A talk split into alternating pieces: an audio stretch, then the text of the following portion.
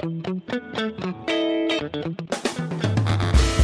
Yo, yo, yo, Big Sky Breakdown, SkylineSportsMT.com. Thanks so much for joining us here on the Big Sky Breakdown. In this Big Sky Breakdown, a ton of good guests for you. Here from Montana State head coach Brent Vigen and Eastern Washington head coach Aaron Best. Their teams play in Cheney on Saturday. Also got some players from each side of that matchup, including Jack Sendelbach, inside linebacker for Eastern, as well as Eric Barriere, the front runner for the Walter Payton Award and Eastern Washington's All-American quarterback. Also here from Montana State offensive lineman Lewis Kidd. When it comes to Montana's matchup at Northern Colorado, we heard from David Hoage, defensive end from Northern Colorado, as well as Grizz linebacker Marcus Welnel. The Big Sky Breakdown is presented in part by Alpine Touch. Visit alpinetouch.com for all of your spice needs. It's also presented by Blackfoot Communications. Appreciate Blackfoot for all of their support of all of our podcasting endeavors. Big Sky Breakdown, SkylineSportsMT.com.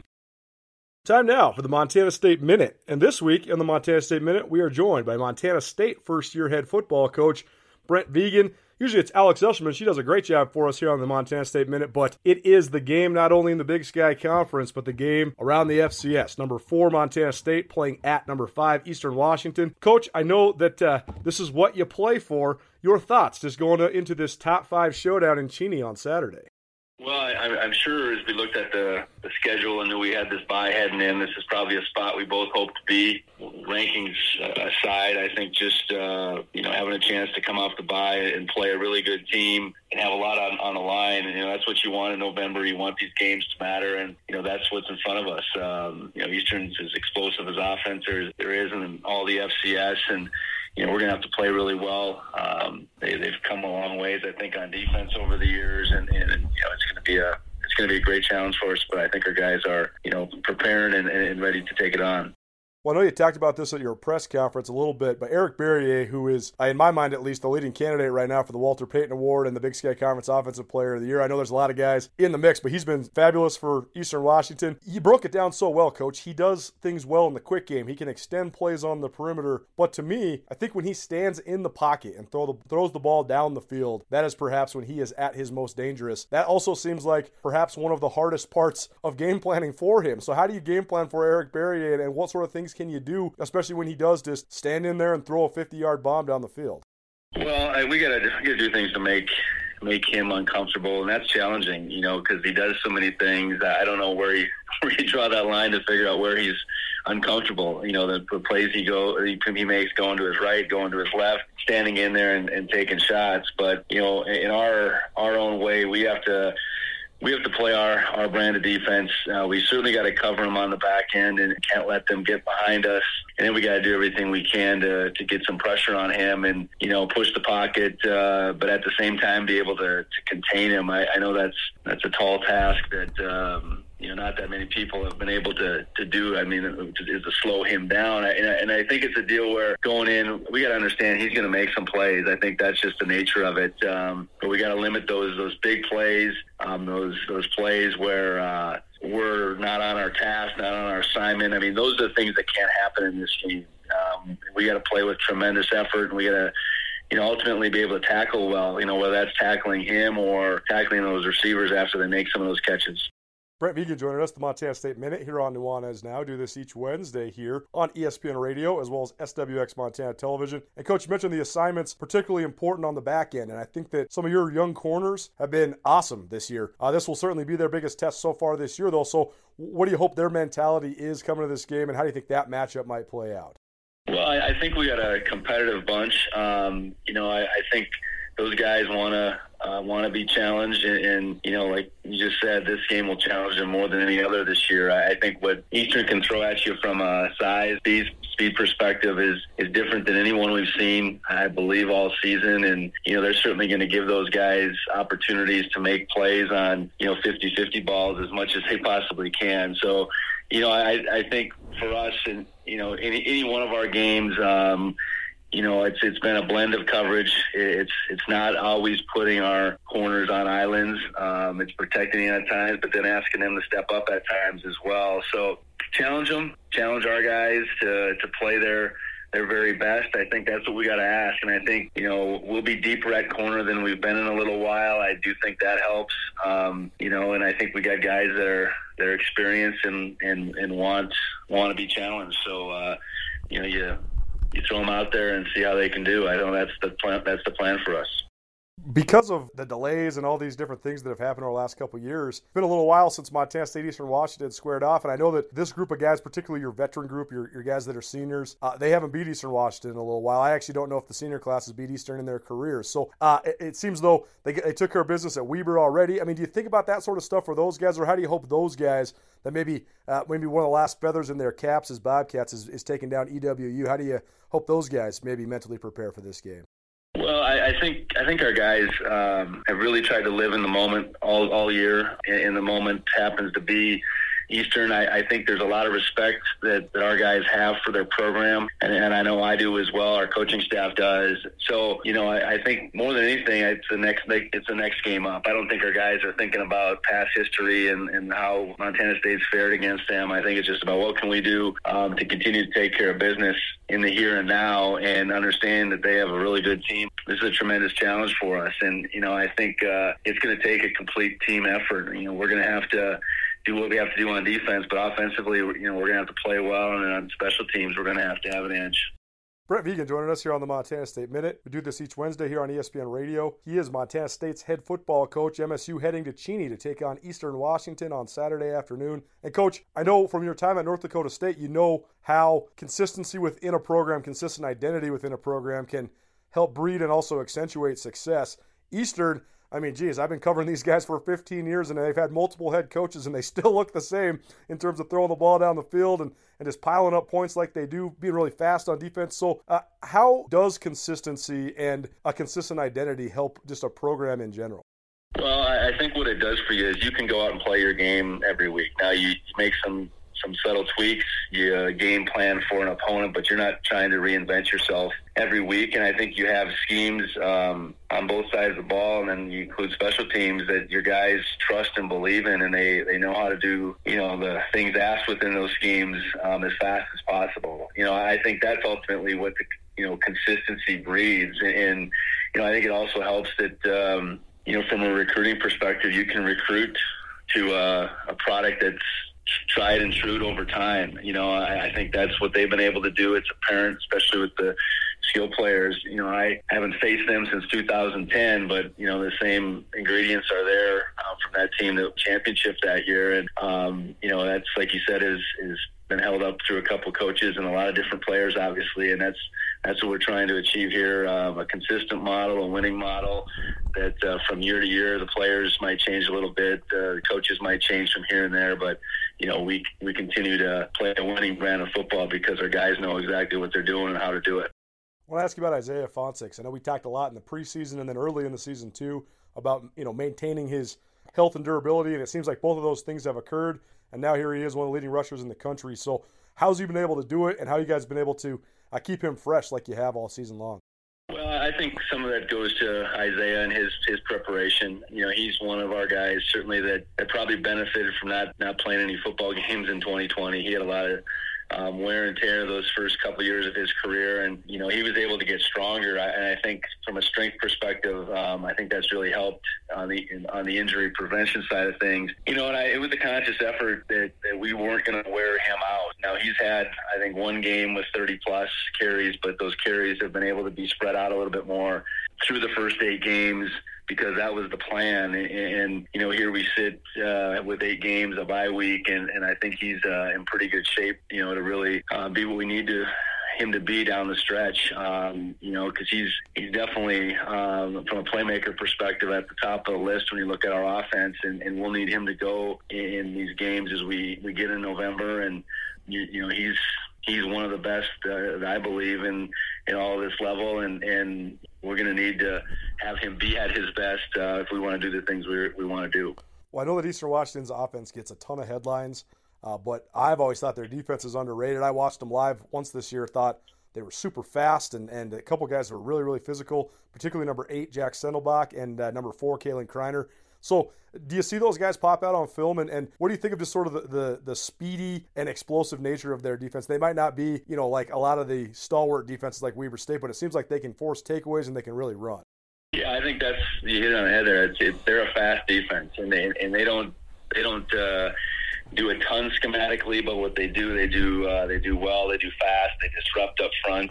Um, you know, they're not overly big up front, but they're they're very disruptive. Um, and I think in particular from the inside with with Jerome and Davis, and, they play play punch play a bunch of guys in there. Um, so we're we're gonna you know it starts there for us. You know, our ability to to be effective on the inside, and then you know we got to do a do a great job on the perimeter, um, whether that our, our perimeter blocking or then our, our ability to make plays in the passing game on the perimeter. And, you know, I think we match up um, well enough, but it, it's not like, uh, you know, you know, we're looking past these guys as far as their defense goes. This is not just an offensive team; it's a team that is growing defensively, and, and you know, I think there's a, a fair understanding of who they are and what they want to do.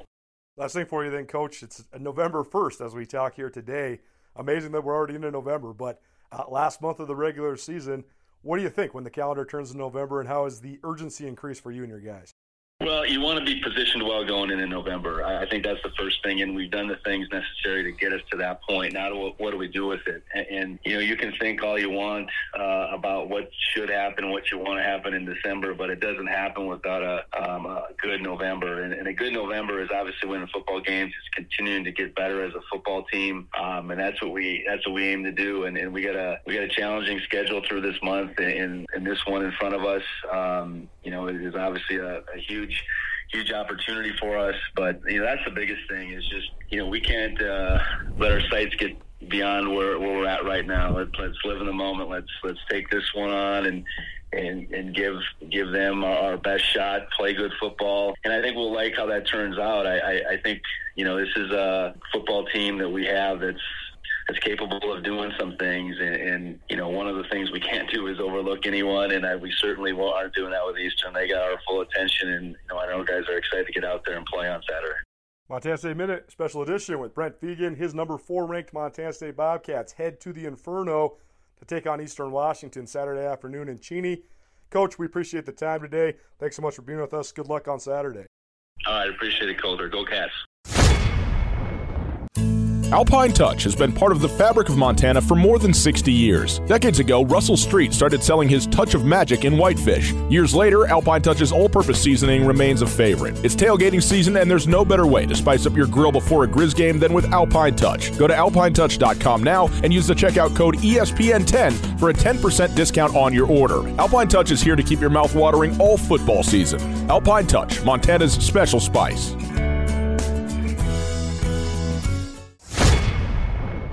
Well, time now for our first repeat across the sidelines where we profile and interview coaches for the opponents of the Montana football schools. This week, Montana State headed to Cheney, Washington to take on Eastern Washington, the second top 10 showdown we've seen on the Inferno this year already in just about the span of a month. So, a ton of big games going through Eastern Washington. Very fun. We welcome in now Eastern Washington head coach Aaron Best. And, coach, pleasure talking to you again. Now that it's November, what does that mean to you? How does the mindset change when the calendar flips to the last month of the regular season?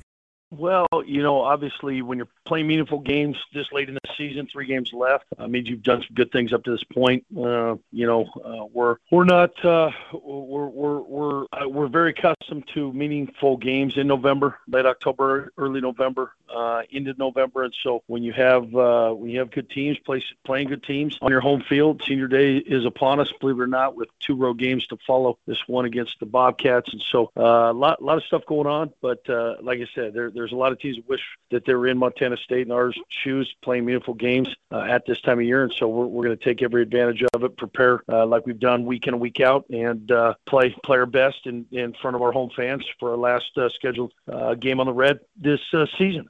Well, talking about uh, your t- team's last outing. Uh, speaking of on the red, Weber State comes in 35-34 victory over Eastern Washington in Cheney. Just take us through the game, Coach, because it seemed like uh, a, sort of a strange one. A lot of special teams plays, some fake punts, and all that. But at the end of the day, your team's first conference loss going into a bye. But what what played out uh, in the Weber State game?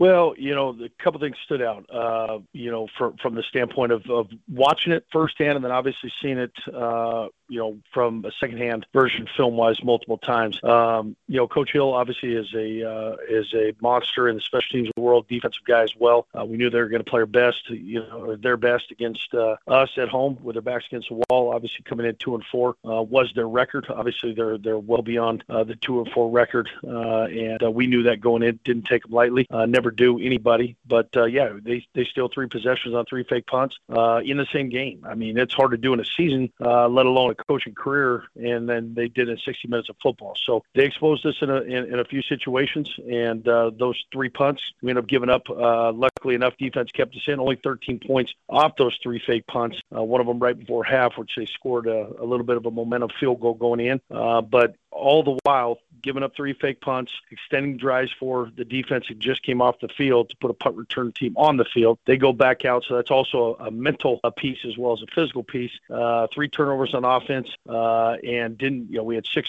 possessions in the third quarter, uh, early fourth quarter that we we garnered zero points and had a time possession of just over five minutes on offense, and still was an extra point uh, to tie it up with two and change left in the game. So we didn't play our best uh, against a very good, very stout football team. Uh, defensively, they, they threw some looks at us. They changed coverage up enough. Uh, didn't play as much man as they had shown on film. And uh, credit to those coaches and those players for executing the, the game plan they put in. And uh, you know, we we in a weird way, you look at the stats. The stats are stats. They don't lie, but they don't tell the whole story. We rushed out rushed Weber, but they outpassed Eastern. So it was an odd combination, an odd day, and uh, they scored one more point. That's the uh, you know that's the name of the game. You got to score more than your opponent. They came into our house and beat us at our uh, field, and uh, so credit goes to them. Well, what if any were the primary points that you pointed at uh, in terms of just cleaning stuff up, or or what, what what sort of improvements do you hope your team made since then, especially with a bye week leading up to this showdown on Saturday? Well, I think situational IQ is always something we stress, whether it's you know OD or special teams. You know, when a defense holds and you get in a situation where it's fourth and whatever, and they run punt teams on, your defense just came off field, got a small victory. Then your punt return unit comes on, which a couple of those guys are on defense, but not the entire defense. You know, stays out there. They're they're coming off the field, sit down for a matter of 15 or 20 seconds and get back on the field. We've got to increase our situational awareness when you get an opportunity in those incremental plays. You may not play 80 plays a game. Uh, you may play eight, but those eight plays you gotta you, you gotta stress your situational awareness. We gotta communicate uh, numbers that are that are abnormal in formations uh, and in settings, and you know we've got to just flat out execute better at the foundational things. Kicking extra points is something that we do week in and week out, and we do a good job of it with a great kicker to boot. We just, you know, those guys are humans too. You know, they do make mistakes, and you hope those aren't mistakes, you know, at the end of the game to tie up a game uh, that had a lot of momentum shifts in it. Uh, but uh, we uh, we we came back after the bye week, got a couple practices in, had a great practice yesterday, uh, energized, and uh, these guys are hungry, and that's what a good team, that's what a mature team does after something that left a bad taste in our mouth after that Weber game. So um, it's a learning experience, not something we wanted to occur but quite possibly needed to occur to kind of re- refocus ourselves and uh, get back uh, to to do what we do best, and that's playing fast and playing complementary football. Aaron Best joining us across the sideline where we feature head coaches from around the Big Sky Conference each week here on Nuanez Now. It's ESPN Radio as well as SWX Montana Television. And coach, let's talk about this upcoming matchup. First and foremost, I know I've asked you about him about 50 times now over the last several years, but I got to ask you again about Eric Barriere only because we know now he's the best player in the country, but I just find it so amazing that everybody knows it and he still continues to display lights out football. So what do you thought of just his mentality to be able to handle everybody's best shot, handle that spotlight and still go out and, and almost never have a dip on Saturdays?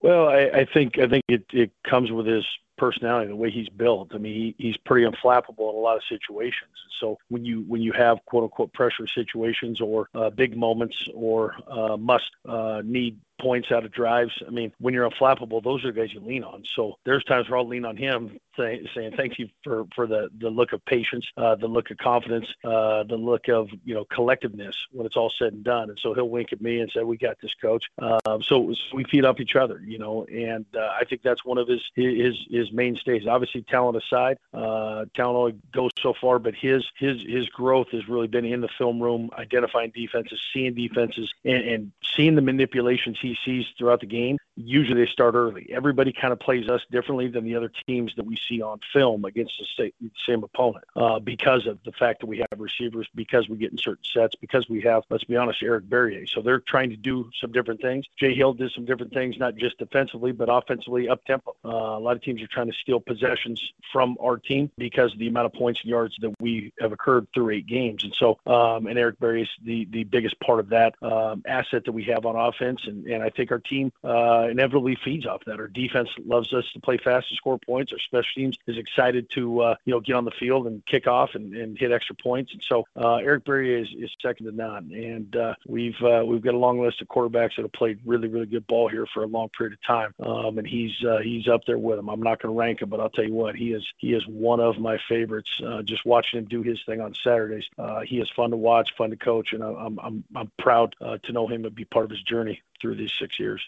Well, no question. He's definitely one of the most fun players we've ever covered, both Skyline Sports and ESPN Missoula. It's unbelievable to watch him. It's almost like must see TV. We turn on the stream, or I always make sure to at least rewatch it afterwards because he's just so fun to watch. Coach, let's talk about the Montana State defense uh, against your offense. Montana State's been very good uh, up front. They've been very good throughout their, their defense, quite frankly. Mm-hmm. Uh, but the pass rush been particularly good, and their ability to stop the run been particularly good. So, what do you think of just the matchup uh, with the Bobcat defense when Eastern Washington has the ball?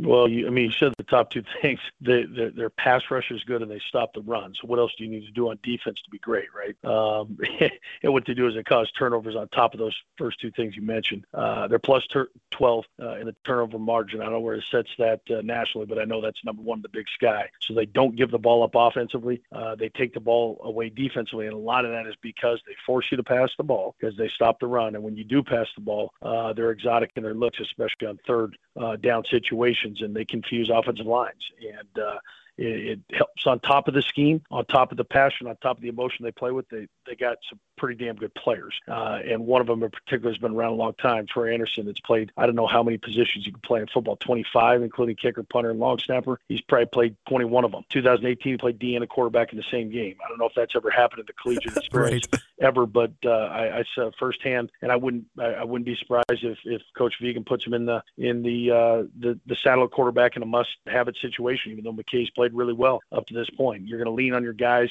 in uh, in tough moments. He's shown that he's done it. He's resilient. He's one of the better football players in the country. Um, and then obviously Mr. Hardy. Uh, you always got to be aware of him. They move him around. They give him series off to get re-energized, reloaded. He he is a he is the best pure pass rusher I've seen on film in this league in a long time. Um, there's been some good ones, and uh, you know Tristan Taylor and I talked this week uh, a lot about kind of the guys that rushed the passer well before he got here. Uh, those those Zach Nashes, uh, uh, those you know uh, I'm trying to think the uh, the the Bushes of the world, um, the Holmeses of the world. I mean, those guys were almost week in week out back in the day in the Big Sky, which I'm sure you're, you're well aware of. And uh, Daniel Hardy is a uh, he he's a very very very polished player. He makes a lot of plays. He plays with high emotion. He plays on special teams, so he doesn't come up the field very much. But when he does, they're giving him rest so he can go out and do what he does best, and that's make life miserable for offensive tackles, uh, running backs, and quarterbacks. And so uh, it's fun to watch when you're giving up less than 10 points a game, uh, you you must respect uh, the work that they've done up to this point through eight games. Well, no doubt. You mentioned Tristan Taylor. I know that uh, I love talking about offensive linemen. I know you're a former offensive lineman. What sort of steadiness do you think he brings your group up front? And how important is that to what you guys do offensively? No, I, I, I, hate to compare, but I think personality-wise, he's a little bit like Eric. nothing really gets him too high. Nothing really gets him too low. He's a fierce competitor, even though he may not play as emotional or as abstract as some of the, you know, the the, the players that we may have on our team. Um, he he studies a game. He's a first in here on Monday morning uh, on days off, and uh, he's watching the previous game. He's watching, you know, sequences. He's watching situations. He's not just a fan of the game. He knows he's watching specific situations, uh, and the best do that. You know, they, they don't watch necessarily just first down; they watch P and ten. Uh, they don't necessarily watch second down; they watch red zone second downs. Um, they're they're trying to create an edge, and so having a guy, you know, like Tristan, been around here for a long time, you know, in his seventh fall, he's played a lot of ball, uh, and this is one of the, the best challenges he'll have in his career, no matter if it's FBS or FCS. So um, big players make big plays in big games. That's what Mike Kramer said a long time ago when I was a, a freshman. I I, didn't really realize that because I wasn't a a big players, so I, I didn't know what those were. Uh, so I didn't make any big plays. But I'll tell you what, it, it's true in these games, and it's going to be an ebb and flow piece. You're not going to have your way all the time because you're facing someone playing a play out that, that's up to the challenge. And so it should be a fun one. Uh, it may come down to last possession. Uh, Montana State's a team that will not beat themselves. That's what I do know. And so those are the scariest teams, uh, no matter if you're home or away.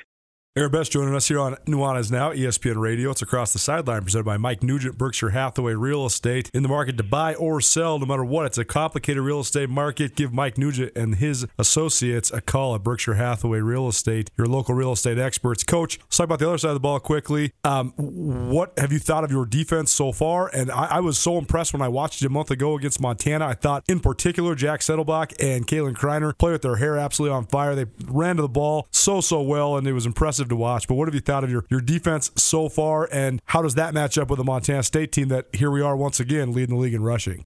Well, again, it's it's it's going to be a huge test. I mean, I, I think for a better part of five weeks in a row now, we faced a run first outfit on defense, you know, from the opposing offense. So uh, here you go with a with a more more mobile quarterback than the Weber State, um, you know, situation we had two weeks ago. Um, obviously, you know, you know, McKay's done a good job keeping the ball uh, possessed by their offense and not making bad or weird decisions. Uh, he does pull the ball. He does stretch defense, so you got to count for the quarterback. Uh, and and obviously they lead the league in rushing for a reason. They're committed to the to the run. Uh, they're gonna they're gonna have multiple sets out of the uh, out of the the uh, situations in run situations. you know, Ifanse is a guy that's towed the ball a lot. He's a guy you can give the ball 20, 25 times to, and he only gets better with carries. Elijah Elliott's a backup. They'll, they'll, splash him in. The quarterback obviously can go for 100 at any point if given the opportunity. And so this is we've got to play gap sound. Uh, we've got to tackle people. We've got to recognize uh, certain specific situations if if if the opportunity presents itself. And so uh, we've got to make big plays. We got to keep behind the sticks. We've got to make them uncomfortable by throwing the ball, which is what they don't want to do a ton of. But we've got to establish you know the front seven. We've got to establish a run stout stopping defense to be able to put them in those second and longs and, and third mediums to longs. And so uh, it, it's going to be a huge challenge. And so uh, any run first outfit naturally sets up the action pass or the RPO uh, once you start getting safeties and backers close to the line of scrimmage. So the better we stop the run, the better chance we have uh, to kind of sit back and let things play out in front of us. Eastern Washington hosts number four Montana State Saturday at the Inferno, Cheney, Washington. Look forward to being there. Coach, last thing for you. If Eastern Washington is to come out with a win in this one, what do you think the keys to victory will be for the Eagles? Well, we got to be on the plus side of the turnover margin. Uh, we've got to, we, we've got to, you know, I'd like to see game changing play in special teams. You know, whether that's cost turnover on one of our cover units or a big return uh, in the punt return or kick return department. Um, and then I, I'd like to see us establish some some balance and consistency on offense as far as the uh, uh, you know the the tempo that we play at. And, and three and outs are going to happen, but when you put when you string three or four or five together, uh, that becomes an issue. And if we can do that, we can play complementary football, uh, forcing them on defense to throw the ball in situations where they don't want to. Those play out victorious for us. And so uh, we've got to play sound football. The number one key is the plus side of the turnover margin. They expect to get it. Uh, we expect not to give it up. So it's going to be a tussle back and forth for 60 minutes. Across the sideline, Aaron Best, Eastern Washington head coach. Thanks so much for spending so much time with us today, Coach. We appreciate it and look forward to seeing you on Saturday. Best of luck. Thanks, Coach. I appreciate it. At Blackfoot Communications, our mission is to connect people, businesses, and communities to their networks in Montana and beyond. Through Blackfoot sponsorships, local ambassadors, and public programs, we support initiatives such as the Emergency Broadband Benefit, fiber deployments, and community events. For information on our commitment to improving our communities with fast, reliable, and secure internet access, go to blackfootcommunications.com/news. Well, happy now. Welcome into Nuanez now for our Around the Big Sky weekly segment. A guy that is having an outstanding senior year. He's Eastern Washington's quarterback, Eric Barriere. And Eric, thanks so much for taking some time. I know it's a busy time of year for you and all your teammates. How you doing? I'm doing good, and thank you for having me on the show. Of course, man. A pleasure having you. I uh, actually remember covering your very first start. I actually remember when you first came into the game uh, it, back in, I guess it would have been 2018 when Gage Gubrud first got hurt. And then we were there in Cheney the next week to watch your first start as well. And uh, it's been awesome to watch you grow. Uh, but let's talk just about this here and now, first and foremost. Eastern Washington, 7 and 1, number five in the country, coming off a bye week with Montana State coming to town. I know you guys had a little uh, stub your toe a little bit there against Weber State, 35 34 going into the bye week. But what do you think just of the status of your season right now at Eastern Washington? What have you liked about the way you guys have taken care of business so far? Uh, I think um, we've taken care of business really well. Um, you know, we set out our season goals and stuff like that, and a couple was to play at play on the road like we do at at home, and I think we showed that early on in the season. And then we um had a couple challenges early on in the season, like with UNLV, how they came back late in the game, and then how we overcame that in overtime. So you know, I just think throughout the season, we just ha- have been going through challenges, which prepared us um, where we at now. And now, you know, we in a in a good spot, um, about to play a good Montana State team, and you know, got the playoffs and all that stuff all up in the air. You know, as long as we take care of business. Well, talk about that opening of the season. It was fun watching you guys play down in Vegas. Uh, but what do you think were the key factors, and uh, what was the emotions like coming out of that game when you guys did go down to Vegas and, and defeat UNLV? Uh, um, it was, you know, it was good, you know, because you know we we knew we can win, we knew we could hang with them guys. It was just a matter of just executing, and you know, um, throughout the game, you know, there's a lot of uh, highs and lows because I feel like at times we probably could have scored or we had missed opportunities, but you know, we still stuck through stuff, and then you know, even when they came back um, towards the end and we went to overtime, you know, we still showed fight, still still showed grit, and you know that stuff didn't faze us. And it, both um, overtime plays, we scored on offense and defense did the rest with that stop at the end. I was in Cheney to watch you guys against the Grizzlies, and uh, what a great game that was. ESPN two under the lights, super fun atmosphere, and uh, you guys were struggling a little bit the first three quarters to get it going on offense. I mean, I guess struggling to convert because you guys actually had it rolling on offense. Couple huge plays up the seam to Talolo Limu Jones, but trailing 21-10 going in the fourth quarter, and you guys do what you do and exploded offensively. So, what was the turning point in, the, in that Montana game? How were you able to dominate the fourth quarter offensively like you did and come away with that 34-28 victory? Goes credit to the defense. You know, defense um, kept giving us opportunities. You know, they kept the game close. You know, even though we were struggling early on, defense know like it just takes a couple plays for us as an offense to get it going. So you know, they did their job, and once the fourth quarter came, you know, we saw as an offense that we needed to buckle down, and it was time to uh, make something happen. Eric Barriere joining us. He's Eastern Washington's senior quarterback. The Eagles host Montana State on Saturday. And let's talk about that element, Eric. I know that you guys have no control over the scheduling, but for you, it must be pretty cool to get to play some of these primetime games at home. You had Montana come to town, you had Weber come to town, and now you got Montana State coming to town. So, what do you think of these opportunities to play your last couple regular season games on the red against some of the best teams in the country? Uh, I think I, I love it. You know, you don't get opportunities like this often, you know. So, and as a as a team and me as a person, I always want to play the best competition, you know. So, and to be the best, you got to beat the best. So, you know, I'm all for it, and I think these um, games help us in the long run. How would you describe just what Eastern Washington does offensively? I think that it's fascinating for me because I've covered the league for 15 years, and each quarterback, each receiving corps has a different style, but seems like the goals and the identity have remained the same. And, you know, throw the ball down the field, make plays, have confidence, you know, have swagger. So, how does that cater to just your personality, the way, the way you play football, and, and how would you just describe the what the way you guys operate offensively? I just think it comes down to the person, you know. Like every every person has their own identity, but we all similar in the way we we all like. I feel like every quarterback in the past they love to throw the ball, spread the ball around, and they love winning. And that's the same thing I like like to do too. And then just as an offense, we gonna always get players. We gonna always get skillful players on the outside or at running back. So you know when they come in, we just gotta make it gel. And then once it gets rolling, that's when it's unstoppable. I know that there's been so many great receivers at Eastern, but Talolo Limu Jones just seems different. Not eh, not that he's necessarily better. He's just a different type of guy. I mean, he's I know he's played some tight end. He's big, but he's way faster than I think you think he is. So, what kind of weapon do you think he provides for your offense? He's a he's a tremendous player. You know, he he can do it all. He like how you said, like you might not think he got the speed, but once he starts running and open up that stride, he next thing you know he just by you. So like he he got great routes. He can catch. He can do it all. You know, he can play the inside. He can play out. Just like how you mentioned, like early on, he came in as a tight end too. So you never know what we, you never you never really know what he can do when he got the ball in his hands. I know you've had several different offensive coordinators and quarterback coaches and all that, and I think that sometimes there's a, a, perception that maybe that holds you back, or or maybe that's a difficult thing. But I think sometimes if you embrace it, it actually makes your skill set, you know, the tools in your tool belt, so to speak, even more diverse. So, how have you benefited from from having a lot of different influences from an, an offensive coaching perspective?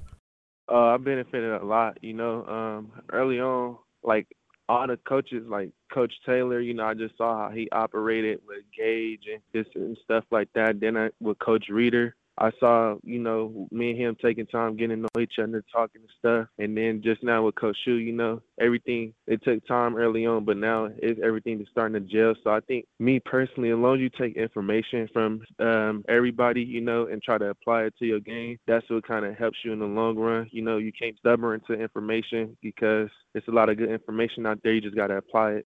Eric Barriere joining us here on Nuanez Now, ESPN Radio, as well as SWX Montana Television, one of the best games in the country takes place in Cheney, Washington on Saturday afternoon as the Eagles host Montana State. Number fourth ranked Bobcats versus the number fifth ranked Eagles should be a phenomenal one. Eric, it's so funny because this rivalry has some of the craziest games that the Big Sky has seen. I remember a, a 52 to 51 in Bozeman in which Cooper Kupp got a two point conversion to win. There was the 55 50 game in which Montana State had like 750 yards of total offense and they still lost because it seemed like Eastern scored on every single play. But I know those are a little bit before your time. Uh, you guys have had your way with Montana State during your career at Eastern Washington. So, what's your perception of the Bobcats, and what do you think with them coming to town?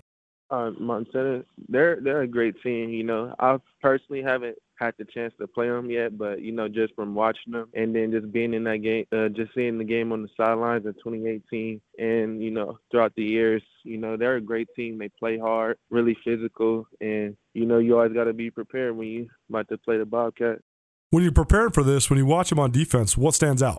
Oh, they fly around the ball. You know, they got good D line. You know, I like 44. He's a great player. I like 15. You know, Troy. He's a great player. They got a lot of great players on the team. You know, so you know they execute well. They know they know their assignments. They know what they're doing, and that's what makes it tough going against this defense.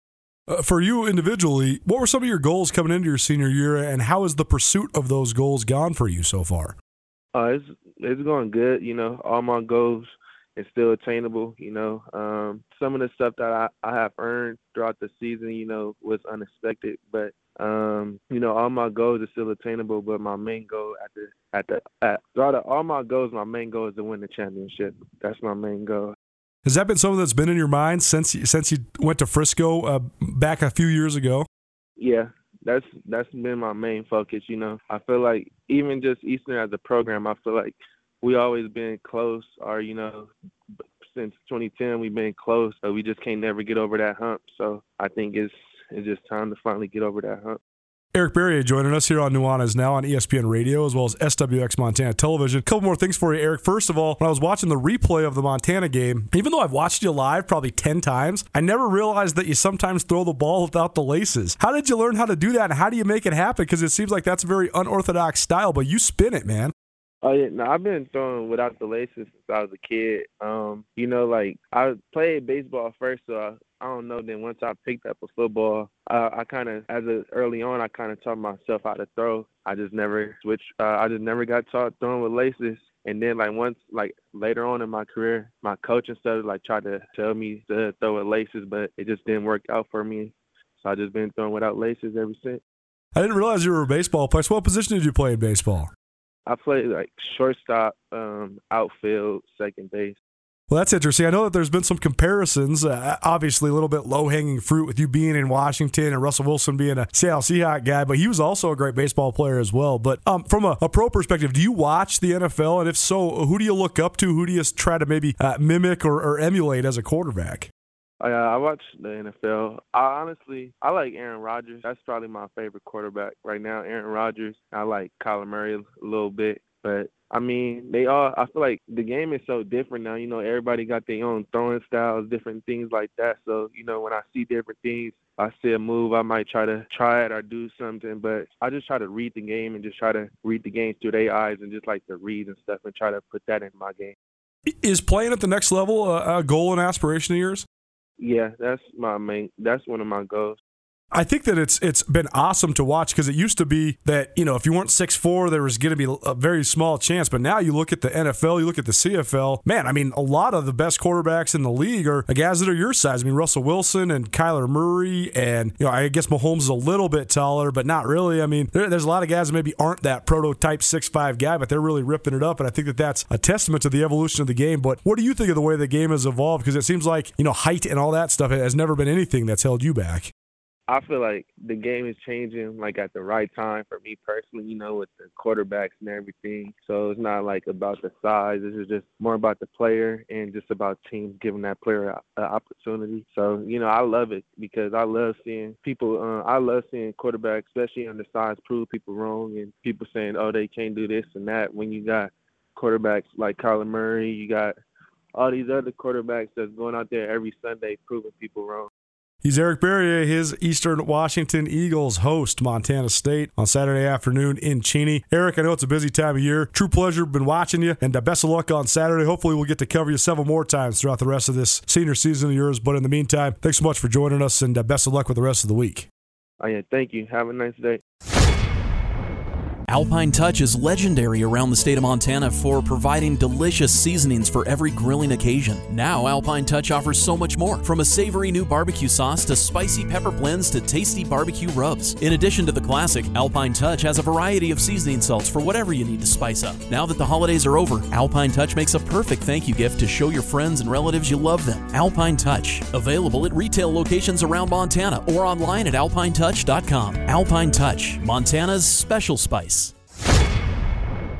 Big Sky Breakdown rolls on. Big week of Big Sky Breakdowns here at Skyline Sports. Very fun to highlight one of the best matchups, not only in the league so far this year, but one of the best matchups in the country. Montana State, the number four team in the nation, travels to Eastern Washington for the number five team in the country for a big time Big Sky Conference showdown. Welcome in now, Jack Sendelbach. He's the inside linebacker for the Eastern Washington Eagles. Where's number eight? Anybody from the state of Montana that watched the Eastern Grizz game, they noticed this guy right away because he was flying around. Jack, thanks so much for taking some time for us, man. How you doing? I'm doing good. How you doing? Good, good. First and foremost, let's talk just about the arc of your senior year so far. What have you thought of the way that you guys have been playing? I know that a tough one against Weber State going into your bye week two weeks ago, but overall, you guys top five team in the country. You had a seven game winning streak. The offense is scoring a ton of points. The defense is flying around. So, what's your evaluation of how uh, this, things have gone so far here in 2021 for the Eagles? You know, obviously we got off to a start that um, we knew that we were uh, capable of doing, and um, you know, starting out those first seven games strong. Um, obviously, talked about that Weber game two weeks ago. At this point already, um, you know, just sometimes stuff like that happens. And uh, but as a whole, I would say, you know, I'm really proud of how this team's doing, and um, I think we're just coming together every week. How would you define just the style at Eastern Washington defensively? I love the way you guys play, love the speed that you have, and I think it is a very modern, so to speak, uh, defensive philosophy. But how would you describe just what you guys do defensively? Yeah, I would say we just fly, we pride ourselves on just flying around. Um, that's the biggest thing is always you know measuring yourself. How far are you from the ball by the end of the play? Uh, when all 11 of the guys on the field take that personally, and um, you know, like you said, we we do a very modern defense. We like the way we do it. The scheme we run is you know a lot of fun for everyone on the field, and um, I think the biggest thing is just making sure that uh, we clean up little things, but you know, I'd say I just love it. I wanted to ask you about the Montana game uh, from earlier this year. I was there in Cheney watching it. It was an awesome game. What a rally by you guys. The offense caught fire in the fourth quarter, but seemed like defensively you guys were raring to go. I thought you and Kalen Kreiner both played outstanding, looking like absolutely first team all conference players. But I know you guys love when the Grizz come to town, love when the Bobcats come to town. So, what's sort of the attitude against the Montana schools? And, and just take us through that game against Montana earlier this year. Well, you you kind of alluded to it, like just the, the energy with both Montana schools and Eastern. It's just it's a rivalry built on success, and you know, we, regardless if we're playing in Montana for either school or they're playing in Cheney, it's just a lot of fun. Um, I've played at both Montana schools, um, and like I said, the energy is just it's one of the best I've even played, even in FBS schools. Um, but like you know, think about that Montana game, obviously there was a lot of you know glitz and glamour surrounding it with the ESPN two and everything. So I thought that was really cool for the exposure, just for FCS too, and not only Cheney. Um, but you know, that game was just a lot of fun. There was a lot of things, and you know the game ended up going our way, but there was a lot of good stuff that Montana did, and um, you know all three phases of our team really pulled through. You think about that block kick by Soli, um, you know, starting the third quarter, that totally turned things around, and um, you know next thing you know we won a game. So it was it was a fun game. What first drew you to Eastern Washington? I know you're a guy that's from Seattle, and uh, there's a lot of guys from Washington that go to Eastern Washington. But what do you remember about when you first got recruited there, and, and what was sort of the selling points, and, and how have you enjoyed your time in Cheney? Yeah, well, it's been a long time in Cheney for sure, but I've definitely enjoyed every every year of it. Um, when I was in high school, I had someone I played uh, with in high school. They went to Eastern, uh, Andre Lino, and so he was kind of giving me like the the real the real spiel of it all. Was no sugarcoated anything, but even when I got on campus, um, the coaching staff, even at the time, was you know just super honest, and um, I felt like it was just sort of a family connection. And you know, obviously they had a lot of great players, and they had a lot of success even back in 2015 when I was being recruited. Um, but it was just a lot of fun. I felt felt natural when I got on campus, and even my first fall camp, you know, what they say and what they tell you on the official visit is just like what you get um, when you actually start playing. From a school perspective, I'm looking at your bio right now, and you got academic all everything all throughout this thing. So where are you at with school? Are you getting a master's degree right now? I am getting my master's degree, and believe it or not, I'm actually pretty much done with that too. Um, with COVID and everything, in this like seventh fall, um, my program was only two years, and I graduated with my undergrad on time. So those six years flew by, and uh, I'm pretty much just playing football at this point, just for this last quarter. What do you think of that opportunity? Because I think this is actually awesome. I mean, I know nobody the COVID thing sucked. It was terrible for everything, everybody. But man, I mean, you're gonna be you're gonna be getting a master's degree while you're on an athletic scholarship. That's pretty sweet. Yeah, um, and it's definitely one of those things where when you start college, you never expect it to happen, a, a once in century pandemic to hit. And, you know, there was a lot of bad things, but one of the silver linings was I was able to get that, you know, get that thing paid for. And I was able to be around my team and, and do something special. So it, you had to find the, the positives within all the negatives. But, you know, obviously looking back, that was something that I find that was, you know, very beneficial. You were recruited by Beau Baldwin, and uh, now been, and been here for all of Aaron Best's time as well. So just compare and contrast. What, what's the program transition been like going from Coach Baldwin now to Coach Best? Uh, you know, I, I would say it's actually been pretty smooth. I think smoother than people think. Um, obviously, I think a lot of the identity of Eastern stayed the same, and I think that was one of Best's biggest points. Was you know we know we're a high flying powered offense, but we got to just bring that sort of tempo to all three phases of the game. Um, and I think we, we, we added a little more of the run game. I think we coach, um, obviously Coach B loves slinging the ball around. Um, but I think in terms of just, you know, procedure and you know, how we treat the off season and um, just sort of team themes and just general stuff, I, I would say actually transitioned pretty well playing defense at Eastern Washington, because Eastern's offense is so prolific, it actually probably provides a little bit of a challenge just because you never know when Eric Barriere is going to hit Talolo Limu Jones for a 65 yard touchdown. You guys have been on the sideline for one play, bam, now you're back on defense. From your perspective, playing defense when you have an offense like Eastern's has been so consistently over the last 20 years, you know, what's that like? You know, it's definitely it. I think you take it for granted a lot of times. I think you know when I was younger and we watched the Cooper Kupps of the world and the Gage Gubrud's and the Shaq Hills and the Kendrick Bournes. You know, I'm sitting there on special teams and I'm thinking like, oh, we know we're gonna score. You know, it's just one of those things. And you know, obviously like every offense, sometimes they stall out or they have a turnover. And I think it's been a journey for the defense as over time. Like, hey, we can take over this game by ourselves. Um, don't let the, don't hold so much on the offense because you know they're gonna do their thing. I mean, you even saw in the Montana game. Uh, you know, they had their struggles early on, but they found their win late in the game, and we just knew we had to keep them in the game. That was the biggest thing. And um, so, you know, at this point, you see what Eric is doing, and, and you can get lost in the 10 touchdowns. It feels like every game and all that stuff. But, you know, you just got to make sure that, hey, they're human too. They're going to do stuff that might be uncharacteristic at times, and we just got to have their back. Well, I've covered the league now for 15 years, and I never forget the first time I saw Cooper Kupp. And uh, I, I yeah. immediately told Dave Cooks, former sports information director from Eastern, hey, yeah, get me in touch with that guy. I want to do a story on him when he was a freshman, and I think we ended up writing about 15 stories on him by the time it was all said and done. But every Sunday, I'm watching the Rams. I just think it's so cool that this guy played in the Big Sky Conference. I think it's so cool that, you know, I got to know this guy when he was a young guy. But that must be accentuated so much for you guys that actually know him, that are actually his former teammates that are actually his buddies. So, uh, I mean, just how cool is it watching not only Cooper Kupp, but Kendrick Bourne, Samson Ebukam? There's a lot of Eastern guys in the league right now that are not just in the league, but making plays. Yeah, I mean, it's not only did we know we were they were capable of that that production in the NFL, but just knowing them, like you said, it's pretty awesome. And you think about someone like Samson Ebukam, like you know he was a mentor of mine. I, when I came in, I was originally a linebacker in high school, but I played the end, believe it or not, my first two years, and uh, he was that guy that kind of led the group, and he put, he put me under his wing, even though I wasn't very good at the end. And you know, he told me to go make plays on special teams because he's just one of those guys. You know, what I'm saying he, he's vocal, he does all the right things, and you know, especially just seeing him because he, he's someone you know you get the Cooper Kupp and the Kendrick Bournes or the touchdown guys, but Samson's one of those guys that kind of flies under the radar, and um, just seeing all that stuff. I, I mean, like you said, knowing him personally, I think it's pretty sweet. Well, let's talk about this weekend's game then. When you look at Montana State offensively, what sort of challenge do you think the Bobcats provide, and what are you guys geared up to try to slow down here on Saturday in Cheney?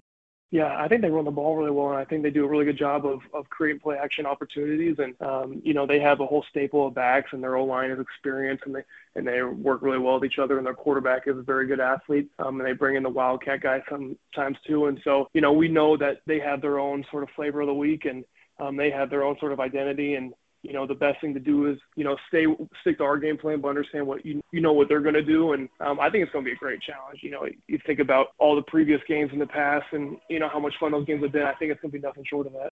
Well, Jack, we appreciate you taking the time today. Good catching up with you, and uh, we'll be heading on over to Cheney to, to, cover the game on Saturday. In the meantime, best of luck this week, and uh, best of luck on Saturday. Thanks so much for being with us.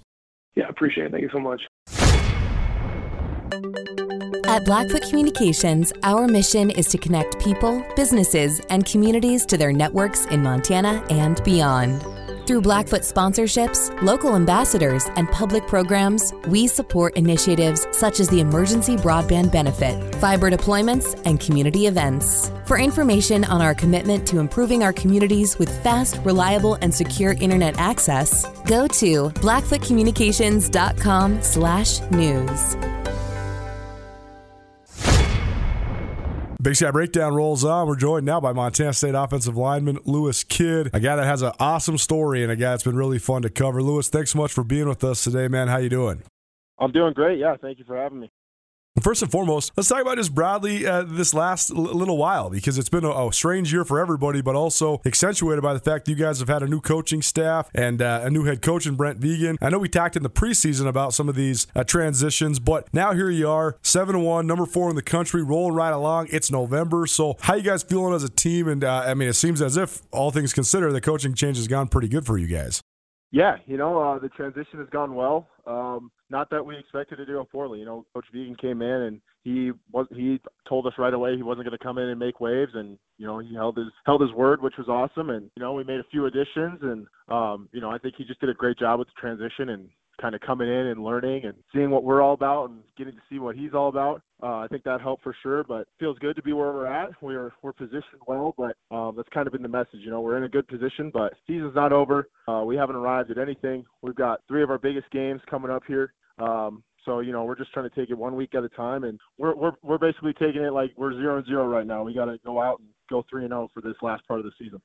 Talk to us about your uh, transition. Uh, it's funny because Ty Gregorak is a good friend of mine and, and now a guy that contributes on this podcast quite a bit. He and I, when you first got recruited, I, I, was telling him when I first saw you, I said, man, that guy looks like a pretty good left tackle. I know you're playing a little defensive line back then, but it took you five or six years to get all the way out to that blind side spot. But uh, just take us through right. the progression because it seems like even though you, it did take now to your senior year to start playing some left tackle, you probably learned a lot of skills playing defensive line and playing offensive guard, and, and that translates to then being one of the better tackles in the league.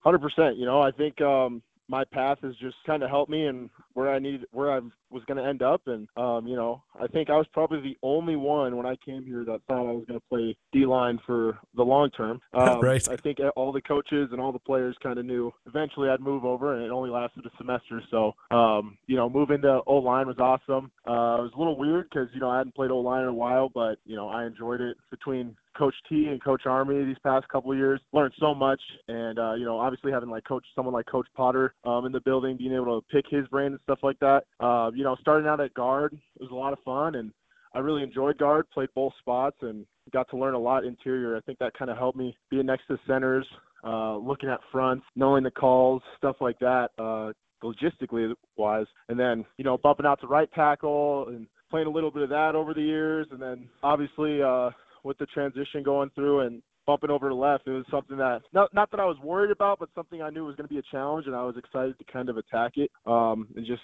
give it my all. And uh, I was actually talking to somebody today. Is like I feel like I'm really kind of settling in, and I don't feel like I'm second guessing. And you know, at the end of the day, it's not a huge difference what's going on, but I really do enjoy the the left tackle position, and I, you know, I'm trying to just get better at it every day. I only ever, as a former offensive lineman, I've only ever played on the inside, never played on the outside. I wasn't tall enough. So, what's the biggest difference, though? I mean, what what are the challenges just in terms of the fundamentals of the position? Yeah, you know, I think, um, for example, you know, there was times when I was playing guard, and specifically like, you know, pass pro and stuff, where you know you could, you know, theoretically you're kind of getting beat on a pass pro and have time to recover, and you know that D line, the D lineman's got a has on or one other guy on each side of you, so you have some time punch if you uh you know misstep or anything like that.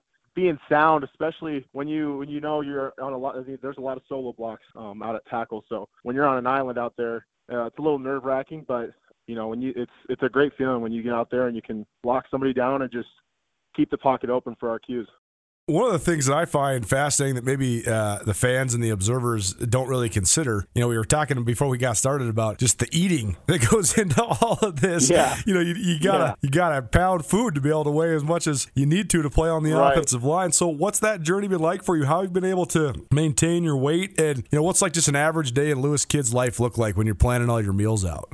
Yeah, you know, it's it's been like one of the best things and also one of the worst things at times. One of the worst when you're light and you have to just eat and eat and eat. You know, as a freshman when I came in, I was 265, 2 255, 260. So, you know, as a D lineman that was acceptable. And then um I remember I went home for Christmas break and I came back at like 285 because they had told me right before I left that I was going to switch to O-line. So I was like, well, I got to put on weight. So eating a bunch, um, and it, it sucked for a while. It made me really not enjoy eating, and that's something that I enjoy now and had enjoyed in the past. But once you know you kind of get into that range, um, and especially for me, I had some time to just kind of put that on slowly and not have to worry about it. So as far as planning for me, you know, I'm not super busy with school right now. I'm doing some research and stuff, finishing up my master's, but um, it's nice because I can just go in from practice, grab some breakfast, kind of hang out, do some recovery. Um, I recently moved, so we're like four minutes away from the field house, so um, I can just drive back home, you know, cook some food. I can stop by and get some stuff for lunch, whatever it is,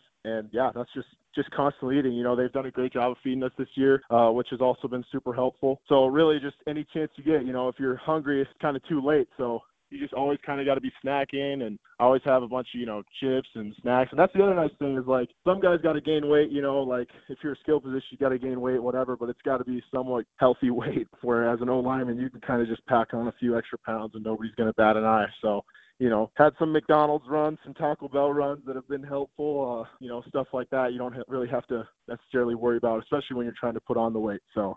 Do, do, you ever? I know that you want to play football as long as you can, but do you ever think about uh, just the journey afterwards? I know that there's been some guys, like uh, some of your former teammates. I mean, shoot, Alex Deal looks like a little skinny mini now. He's got all ripped up. There's some guys yeah. that have lost a lot of weight. So do you ever yeah. consider that part, just just the post career, what that's going to be like? Yeah, you know, I've thought about it, and just biggest thing I've thought about is how I'm literally just gonna have to get rid of all my clothes. Basically, on nothing's gonna fit me anymore. Right. Um, status part, but no, you know, I was just like, you know, I see guys like Alex and um, you know, Mitch Brott's another guy who was big dude and now he's like 225 and he's almost unrecognizable a little bit and i'm like you know that's crazy that someday i'm to not have to be 320 pounds you know because that's just for the past six years that's kind of just been what it is so yeah you know thinking about that is you know obviously you set goals and stuff like that and there's kind of a running joke. He's like, either lose 50 as an O lineman or gain 50 after you're done with football. So um, my goal is to be on the lose 50 of that. no question. What do you get your master's degree in? Uh, curriculum instruction, so it's an education master's. Um, the reason I chose that is because I was able to apply in the spring and I could get it done in a year. So um, I took credits in the spring, the summer, and this fall, and I should be graduating here in December soon. Coaching in your future, maybe? Yeah, you know, I've got a coaching minor, so uh, that that helps, and we'll kind of see where it goes, where it takes. Obviously, like you know, and I've said before, I want to continue to play and be involved in football for as long as I can. So play and see how that where that takes me, and then you know we'll see where coaching takes me potentially after. Well, on a personal level, what's it been like being in Bozeman? I know that uh, you got your family back in Minneapolis. I know your mom's gone through some stuff as well, but just being apart uh, from your family, but also just growing into your own man. What's that journey been like? And I'm sure you always think about your family, particularly your mom, as you've, you've navigated this this uh, last five or six years. Yeah, you know, it's that was the toughest, probably one of the toughest transitions as a freshman was just um, being away from family, especially for me. I'm a, you know, family's pretty close to me, and um, you know we all live within a few minutes of each other. So that was really weird being out here and being away from all that. But you know, just kind of learning to be on my own, learning to kind of develop new relationships. I've built so many awesome relationships out here, family, friends, and all that stuff, and people I can text or call and go to their house for a home cooked meal or go to their place for Thanksgiving or Christmas if we're, you know what I mean, whatever it is. So, um, really blessed with how many great people I've been able to meet and build relationships with. Um, but you know, my family's done an awesome job of just supporting me and being there for me. You know, we call, we talk all the time. My parents, my sisters, my brothers, um, you know, my fiance, her family, all that stuff. They all make it out for games, and my mom's been to every game, every home game this year, and I've had my dad here a few times, and um, you know, it's just awesome to be able to have have them be able to come every week and be able to support me. How's she doing health wise? Is she doing okay? Yes, she's doing great. So that's another blessing for sure. Well, let's talk about. I know you're concentrated on this next month, absolutely, but let's talk about the future a little bit. I mean, uh, what, what's next for Lewis Kidd when your college football career is over? Yeah, you know, um, hopefully we'll be finishing here in January. That's the goal. um, and then as far as that, uh, just kind of see. Obviously, I want to train and um, you know do the pro day here, and uh, it'd be awesome to get a combine invite if that's somewhere in the future. Who knows? Um, but whatever it is, I'm gonna you know work my butt off and just get ready for whatever opportunity presents itself that I'm to be able to take. So not 100% sure, but I know I'll be training and still working hard. Last thing for you, then. I know that, again, a lot of football left to be played this year, but uh, have you thought about what this experience has meant to you? And if so, I mean, what will be some of your memories that you take from this? What have you learned during your time at Montana State, uh, just o- overall, uh, as, you're, as you've grown now into, into six year senior?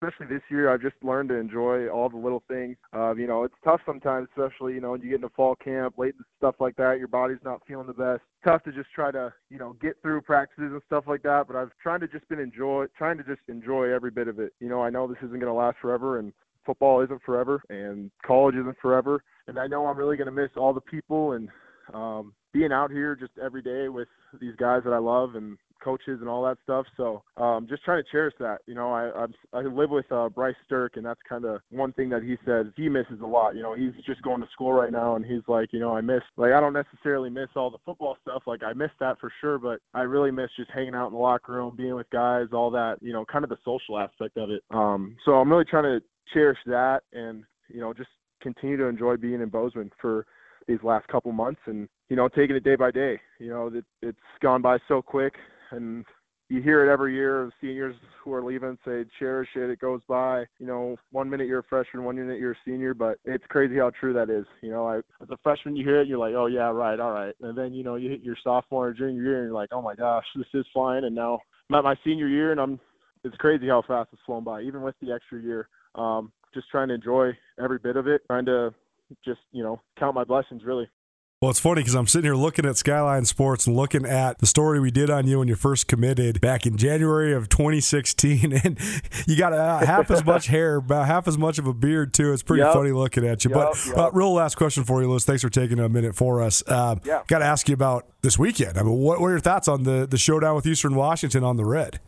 Uh, very excited. Very excited to go play them. Uh, they've got an awesome, awesome fan base, awesome stadium. Um, they're an they're a great team. You know, they they're always a great team. Uh, they've got great players, playmakers on both sides of the ball. Um, they're always one of the best in the conference. So it's always uh, always fun playing those guys. I'm just excited for the opportunity. You know, uh, last year, if we would have played, we wouldn't have got the opportunity to play them. I don't think so. I'm excited. You know, we got a chance to play a great team in Weber and a chance to play a great team at Eastern. And um, you know, you wouldn't want it any other way. I want to go out as a senior and I want to be challenged and I want to, you know, I want to play the best teams and I want to play those guys every week. I think that that's what makes it fun. You know, just excited and we've had a great week of practice and continuing to just build on that and um, you know, get these last three weeks going. Lewis Kidd, Big Sky Breakdown. Thanks so much for being here, man. Appreciate it. Alpine Touch has been part of the fabric of Montana for more than 60 years. Decades ago, Russell Street started selling his touch of magic in whitefish. Years later, Alpine Touch's all purpose seasoning remains a favorite. It's tailgating season, and there's no better way to spice up your grill before a Grizz game than with Alpine Touch. Go to alpinetouch.com now and use the checkout code ESPN10 for a 10% discount on your order. Alpine Touch is here to keep your mouth watering all football season. Alpine Touch, Montana's special spice.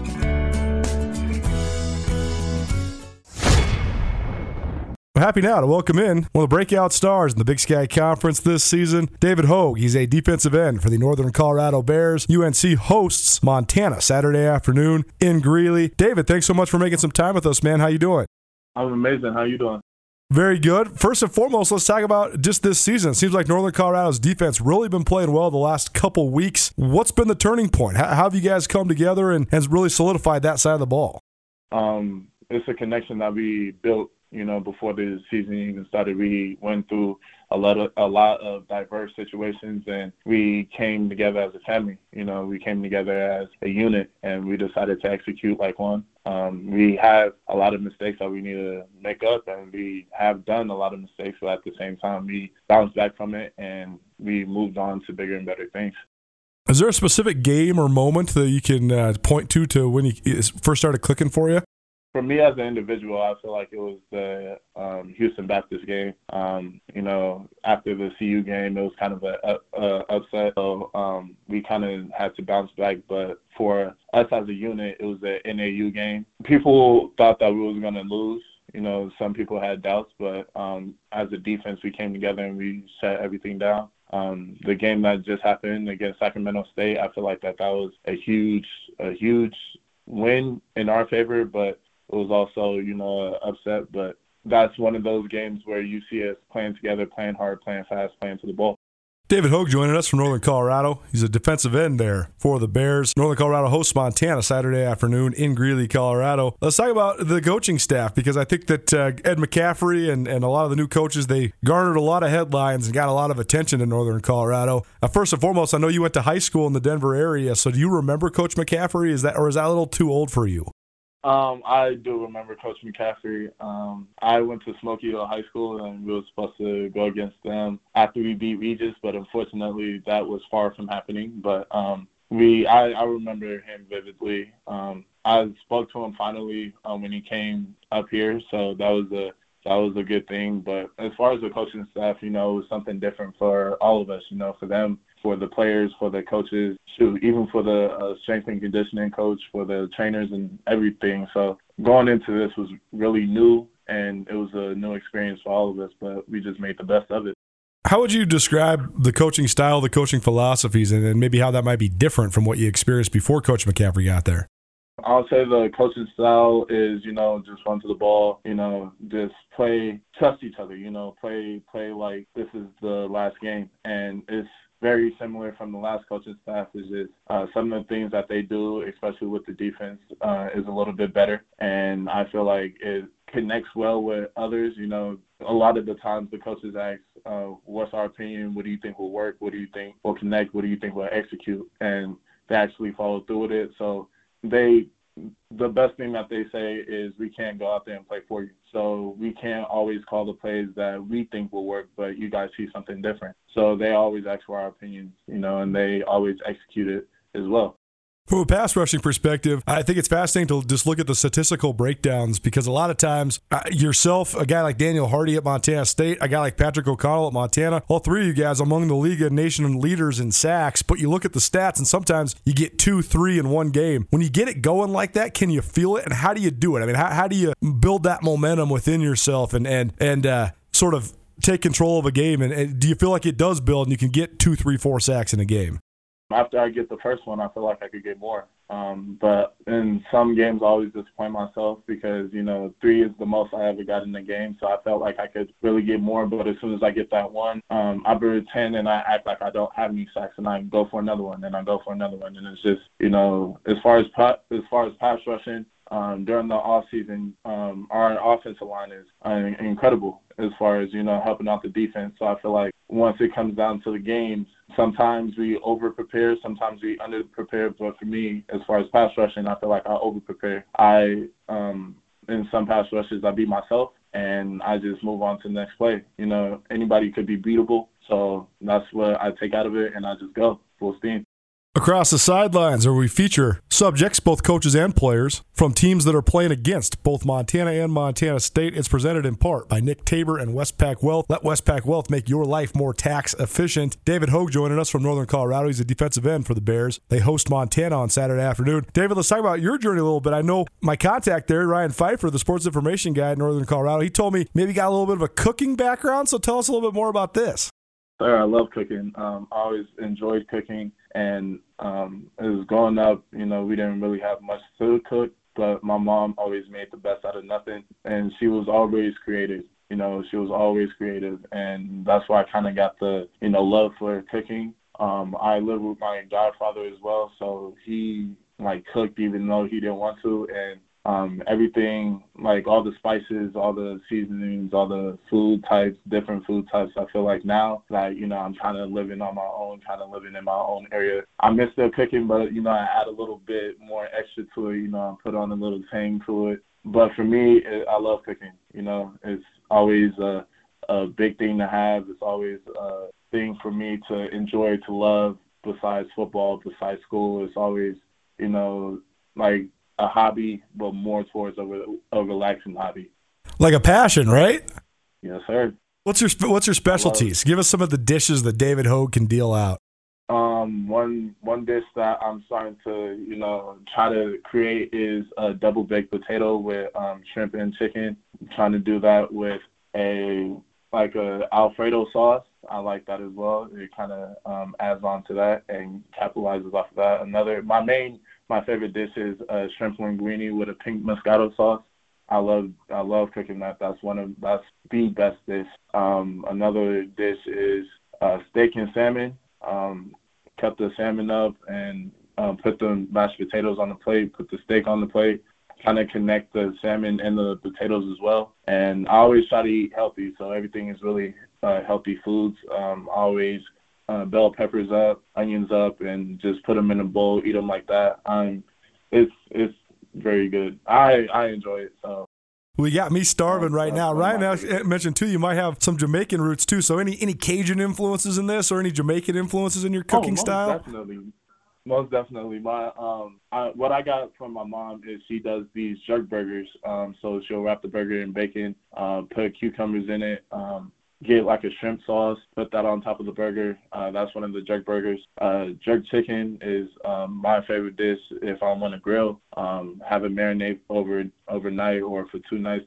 that's why you get your best flavors. Um, you'll put it's bunch of it's a bunch of spices, but it'll it'll all connect. Um, and curry shrimp. Curry shrimp is the best. You'll put that over rice and peas. Put you know a lot of vegetables in it, especially cucumbers and uh, the sauce in the shrimp. But don't get it on your clothes because it's gonna it's gonna stain your clothes. So I wouldn't I wouldn't advise you to do that. But uh, it's a lot. It's a lot. Uh, oxtails, all the Gotta love, man. I'm starving now. I can't. I, I, can't wait to go cook some food tonight. That's gonna be delicious. You got me inspired. Last question on this. I heard you maybe have a little internship going on over in France, which is one of the great cooking countries in the world. So tell us a little bit more about that. It was actually a conversation me and one of my best friends had. Um, we've been friends for a long time, and he got me on. He got me on the idea of going out of the country just for school because he wanted to go um, to study abroad and uh, I was just curious about it, and I talked to my uh, academic advisor. She said, "Yeah, that that's possible during the summertime. You know, a six eight a six eight week program. If your coaches is okay with that, if your strength coach is okay with that, then it's it's a full go." And I was thinking of anywhere I wanted to go, and culinary was like on the top of my mind. And I'm in, my mind, it was it was Italy. So it was either uh, Italy or Tokyo, and Italy just sounds more. It, it sounds better in my opinion for cooking. So that's that that's where I want to pursue it at. Across the sideline with Northern Colorado defensive end David Hoage. It is Nuanez Now, ESPN Radio, as well as SWX Montana Television around the state of Montana. University of Montana plays at Northern Colorado on Saturday afternoon. And David, let's talk about the matchup. Well, what do you think of the Grizzlies coming to town? What sort of things have you seen that stands out about the Grizz offense as you prepare for this game on Saturday? What stands out about them is they are a passing offense. Um, they do a little bit of running, but they're predominantly passing. Of course, that is that's what I look for in an offense anyway, because of course that's more opportunities for me to get sacked. So for me, I'm I'm in I'm gonna enjoy this game very much. Um, as far as the team as a whole, I looked at some of the games. The sack game, Sacramento won by a touchdown. The um, Utah game, they they won by a point because you know they of course they missed a field goal. However, I feel like there it's a it's a well known matchup. You know, some people might have their doubts, some people might have their concerns, but in my opinion, it's a well known matchup as far as the defensive line through the secondary through inside linebacker, all that is a matchup. As far as our offense goes, it's still a matchup. You know, it is going to be a great game. Um, like our coaches said, it's not going to be a handout. They're not going to hand us a win. If we want it, we got to earn it and we got to take it. Whether they want to win, it's up to them. I don't really care what they want. But what I and what I want for my team is to go out there knowing that we can beat them, knowing that we could, you know, rise above it and beat them. Well, David, this was a pleasure getting to know you a little bit. If and when your football career ever ends, call me. We can start a cooking show. That be that could be my uh, second job as well. That sounds pretty darn fun. But thanks so much for spending some time with us here on Nuanez Now. Appreciate it, man. Thank you. Thank you for having me. At Blackfoot Communications, our mission is to connect people, businesses, and communities to their networks in Montana and beyond. Through Blackfoot sponsorships, local ambassadors, and public programs, we support initiatives such as the Emergency Broadband Benefit, fiber deployments, and community events. For information on our commitment to improving our communities with fast, reliable, and secure internet access, go to blackfootcommunications.com/news. Time now for our Grizz Star of the Week, presented by Bob Ward's Sports and Outdoors. Bob Ward's Sports and Outdoors got their big ski sale going on right now. It's November. I know it's still been nice, but snow is on the horizon, I promise you. So head on down to Bob Ward's Sports and Outdoors. Skis, snowboards, poles, clothes, helmets, all that. Bob Ward's has got you covered. They're also the proud sponsor of the Grizz Star of the Week, which this week is Montana junior linebacker Marcus Welnel. We go now to the Rangers Brothers RV phone line. Welcome in, Marcus. He just got done with practice. Thanks for making some time with us, man. How was practice today? How you guys doing? Oh, we had a great day of practice today. Got better, ran around. Feels feels good. Well, I know that Coach Hauck and the coaching staff, they love guys that love to practice. And I know you guys as a group love to practice, but how do you get there? How do you hone that mentality? Because for some people, that sounds terrible going out on a Wednesday and practicing, but you guys seem to love it. Oh, we do too. I mean, you just gotta love football. If you're gonna play college football at this level, you gotta you gotta love to come out here every day and just you know run around and just play football. At the end of the day, it's just like playing in the backyard when you're a little boy. It's just that's all it is. It's still still football. You might get yelled at a lot more, but still fun to do it. Certainly with this coaching staff too, they're not getting letting you guys get away with anything, but it is fun to yeah. watch just how demanding they are. Yep. Well, let's talk about this last weekend first and foremost. Uh, weirdest game I ever covered. I've been covering the league for 15 years I've never seen a game like Saturdays, and I've never seen a game in which a team had so much go against them and they still won. But you guys were able to do it. One of the key plays in the game when you got your big paw on the field goal that would have been the go-ahead field goal against Southern Utah, but Montana comes away with a 2019 victory. I know you're at the post-game press conference, but it's kind of hard to recap those things in the moment because you got the adrenaline flow and you just got uh, done with a big win. So now that you've had a couple days to, to go through it and probably see it on film, just take us through that play. How were you able to block the big kick against Southern Utah? Um, I mean, just effort really. Just everyone, everyone around me going as hard as they could. Got, they got to push around me so then I could go squeeze in a little hole there. And Jace Lewis actually pushed me in the back, gave me a little more forward, and then you know, just my hand was in the right place and it hit the ball and it went from there. Was that the first kick you blocked in college? Uh, no, I blocked a punt when I was a freshman versus uh, UND. That's right. I remember that. That's absolutely right. Okay. So t- take us yep. through that part of, of this, the Grizz program, because I've always thought that was one of the coolest parts about the Grizz program, especially if you're a defensive guy, a linebacker. It, it's sort of like climbing the ladder, right? You're a young guy, you red yep. shirt, you try to lift, you try to make your name, and then all of a sudden you maybe get an opportunity running out, down on kicks or trying to block some punts. So when you were a young guy, what was your mentality on special teams, and how did you use that to sort of establish your position on the team? You know, that I mean, when you're a young guy and you just play in special teams, you know, that's your moment to make an impact in a game, and that's how I took it. You know, you obviously don't start, you don't play a lot, but the plays you do, you want to you want to make an impact. That's always what I wanted to do. So just go as hard as you can. Know exactly what you're supposed to do, and you, you just can't let your team down. You know, a lot of people and a lot of fans counting on you to do your job. So you got to take it as seriously as the starters do when they start. And I, like I do now, I took it I took it that serious when I was just a special teams guy and just waited for my opportunity to play more plays on defense. Well, one guy that I love watching on special teams right now, and this has always been one of my favorite parts of the Grizz, is just finding the guy on special teams that's like the dude who's just wrecking shop because that's his number one job. and right now, it's got to be Levi Janacaro, man. He is playing with his hair on fire right now. So I know he's a guy that's getting some reps too uh, up with the first defense, but first and foremost, he's just annihilating people on kick teams. What have you thought of his performance specifically on special teams so far? Oh, he's been doing awesome. I mean, coming, he's switched from defense, switched defense. I think two years ago. I don't. We've all been here so many years, but right. I mean, he's just doing awesome. Going down, just hitting people, doing his job. I mean, he loves he loves that part of the game, and I think it's it's it's fun to watch. I always watch our special teams guys play because I mean, I'm I'm in friends with everyone, but I just love watch because I, I knew I used to be there at that point, and just there's some big hits, and those guys go so hard, and we we do really well on special teams, so it's just fun to watch. Marcus Welnel joining us here on Nuanez Now. He's our Grizz Star of the Week, presented by Bob Ward Sports and Outdoors. Talk to us a little bit about your last couple years, because like you said, it was an extended off season where you had a lot of time to train and practice and, and no games in between. But it seemed like you really uh, improved yourself physically, speed, strength, all that stuff. So what did you do? How did you take advantage of the, the uh, extended off season uh, leading up into this year? I mean, there was a it was a long, like you said, very extended. You know, that COVID at first, we got a little bit of spring ball, and then we were home for a while, and I wanted to keep lifting, so I made a little gym at my house because I mean, that was the most important thing is just stay in shape, and then just the strength coach here, strength coach is here got me right, and then going in because I was supposed to, I was starting for that first first year we are supposed to play. So getting reps with the ones for almost a year and a half before I even had to take a real rep, that really helped too. Is just settle down and realize that. So when I started my first game, it wasn't really like I was in, first time really doing it because I'd been doing it for a year and a half now. I just hadn't played in a real game yet.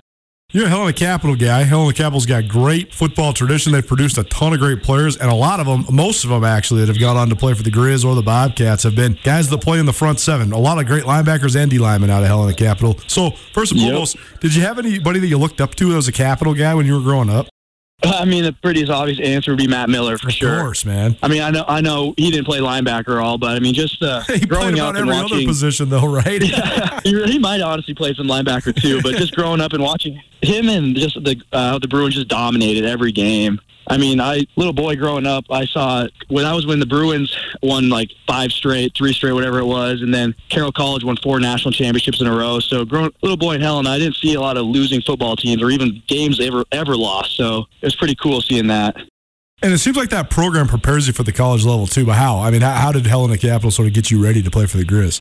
You know, I think after coming here, I think the, how serious we took lifting there yeah. and how serious we took football. We are our lifting coaches there were just phenomenal, and you know, every I think all the programs around the state are doing it now. But I think early we were we lifted at six. We every every day we were there six in the morning grinding, off season, in season. Like it didn't matter. We were always there. So I mean, I think that's what the biggest thing is how the weight room got got us right ready for college football, and the coaches there. I mean, a lot of them had played college football, so they knew what it was about. So we practiced like that, and it's just it's a great program. I love those guys. No question. You've been following them at all in the playoffs? They had a big win last weekend, upset Great Falls Seawall yeah. on the road. Yep, that was a big win. Now you got to go play West.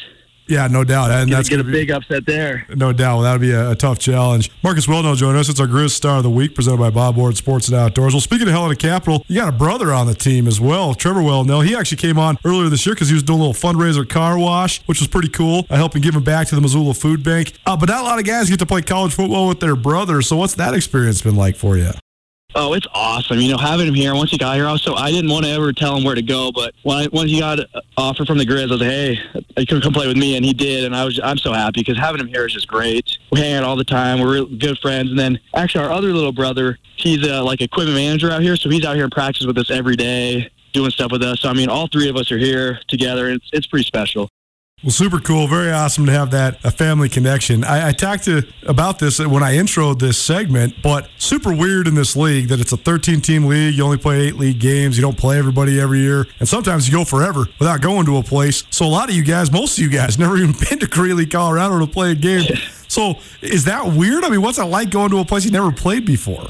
Um, you know, it's, it's always interesting. I kind of like when I go there. I kind of see the field, see the surrounding area, see the locker room. It's, it, I, I like it. I like not knowing what to expect, but once once I'm there, I like going early to see what it is and then get ready to play. Yeah, I don't think there's anyone on the team that has been to Greeley, unless maybe maybe a transfer, but because I know Jace's class is the oldest class here, and they've never been there, so I don't know if anyone has.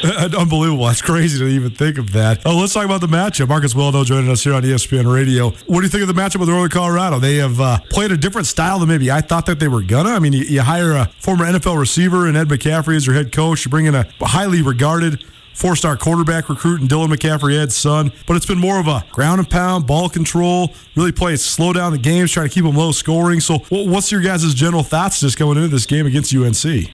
I mean, yeah, you said it right. They like to run the ball, just try to ground and pound you. And they also they got they have a really good passing game too, so you got to respect that. So I mean, they do a lot of good things, and they playing they've been playing really well lately as of late. So we just got to be on our best, and yeah. What do you think is the key then for Montana if you guys are going to go on the road and get a key Big Sky Conference victory? Uh, especially going off of last week, we just we can't beat ourselves. We had too many mistakes in that last game, like you said. Really, it was a weird game. We a lot of those were self-inflicted, so we got to just avoid all the self-inflicted stuff. Play as hard as we can. Should be good. Well, Marcus, we appreciate the time today, man. Always a pleasure talking to you. Thanks so much for being with us here on Nuanez now, and uh, go get them on Saturday. Good luck uh, against the Bears and Greeley. Well, thank you. Thank you for thank you for having me.